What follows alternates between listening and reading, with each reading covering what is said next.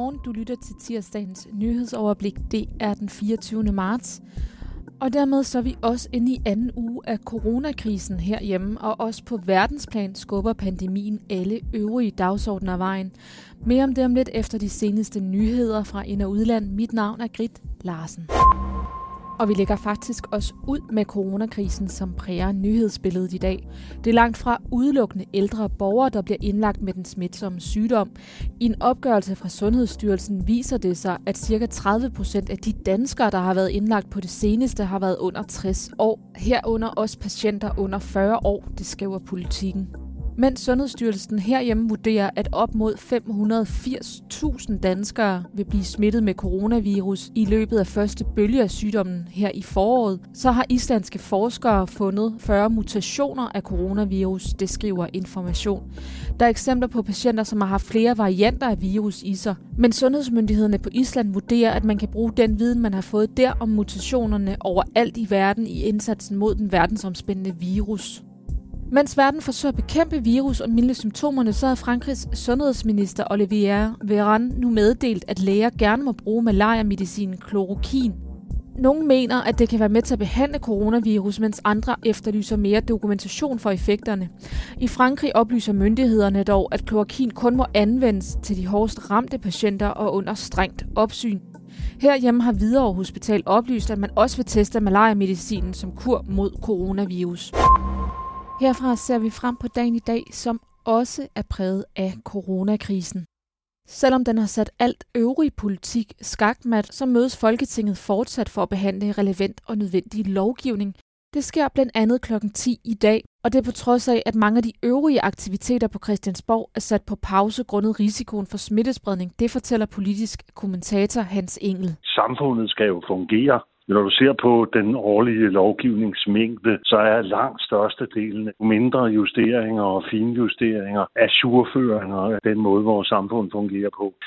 Landet er jo ikke lukket mere ned, end at en del af det løbende lovgivningsarbejde fortsat kører. Men derudover er hele den øvrige politiske dagsorden slået om kul af coronavirus. Forhandlingerne om udligningsreformen, politiforliget og retten til tidlig tilbagetrækning står standby.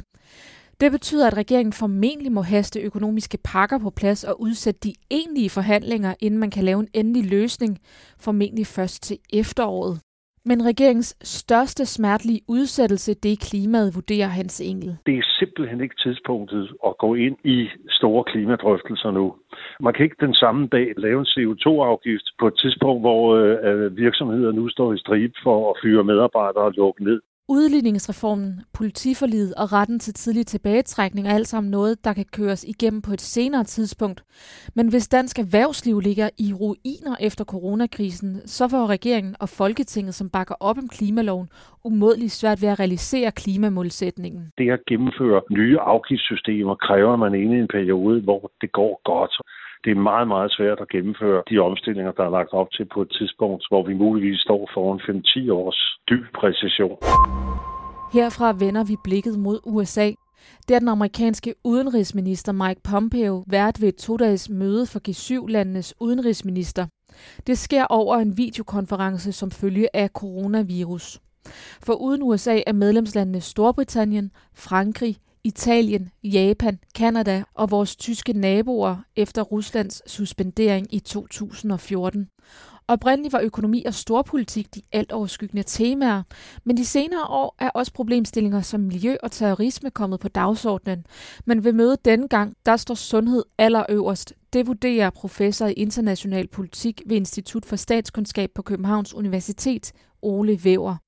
På grund af coronavirus har USA's præsident Donald Trump aflyst sommerens topmøde, så hvert G7-land kan bruge sine kræfter i kampen mod corona. Man har startet ud relativt meget hver for sig selv og valgt sine egne tiltag. Og så har nogle lande hjulpet hinanden lidt, og nogle andre lande har ikke vil hjælpe hinanden. Det er ikke været sådan et overvældende godt eksempel på internationalt samarbejde indtil videre. Så vi starter fra et meget lavt punkt. Hvis de kan bruge de her møder her til at minde hinanden om, at det måske var smartere at gøre det i fællesskab, så er det jo en god ting.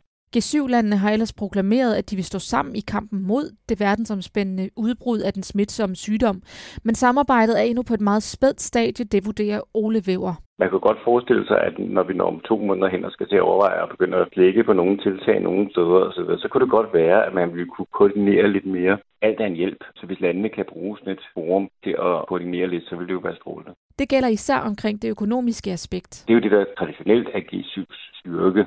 Altså, vi er ude i, at landene bruger nogle meget ekstreme økonomiske virkemidler for at klare de her kriser. Og det kunne også godt være et område, hvor man kunne begynde at snakke med hinanden om, hvad er det, vi gør ved vores globale økonomi. Situationen overskygger alt andet, der end måtte have været på dagsordenen, og det rejser en række spørgsmål, forklarer professor Ole Væver. Hvor er vi henne med Iran-konflikt, og hvad sker der lige i Afghanistan med fredsproces der, når alting foregår under sådan en dyne af virusbekymringer? Der er rigtig mange ting, som sikkert er ledet lidt i baggrunden, men jo ikke af den grund er forsvundet.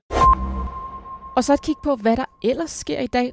Det er ikke kun G7-landenes udenrigsminister, som mødes. Det gør EU's råd for almindelige anlægner også. Fra Bruxelles til Tyskland, der skal landets forfatningsdomstol tage stilling til, om den europæiske centralbanks opkøbsprogram af statsobligationer er i strid med Tysklands forfatning. Og så kommer både Tyskland, Sverige, Italien, Storbritannien og USA med en status over coronaudbruddet i hvert enkelt land. Det sker på en række pressemøder dagen igennem. Vi slutter med noget helt andet end coronavirus, nemlig et blik på vejret. Dagen igennem der holder det tørt med en del sol, temperatur op mellem 5 og 9 graders varme, let til frisk vind omkring syd ved vestkysten, stedvis op til hård vind. Du lyttede til tirsdagens nyhedsoverblik. Mit navn er Grit Larsen. God dag.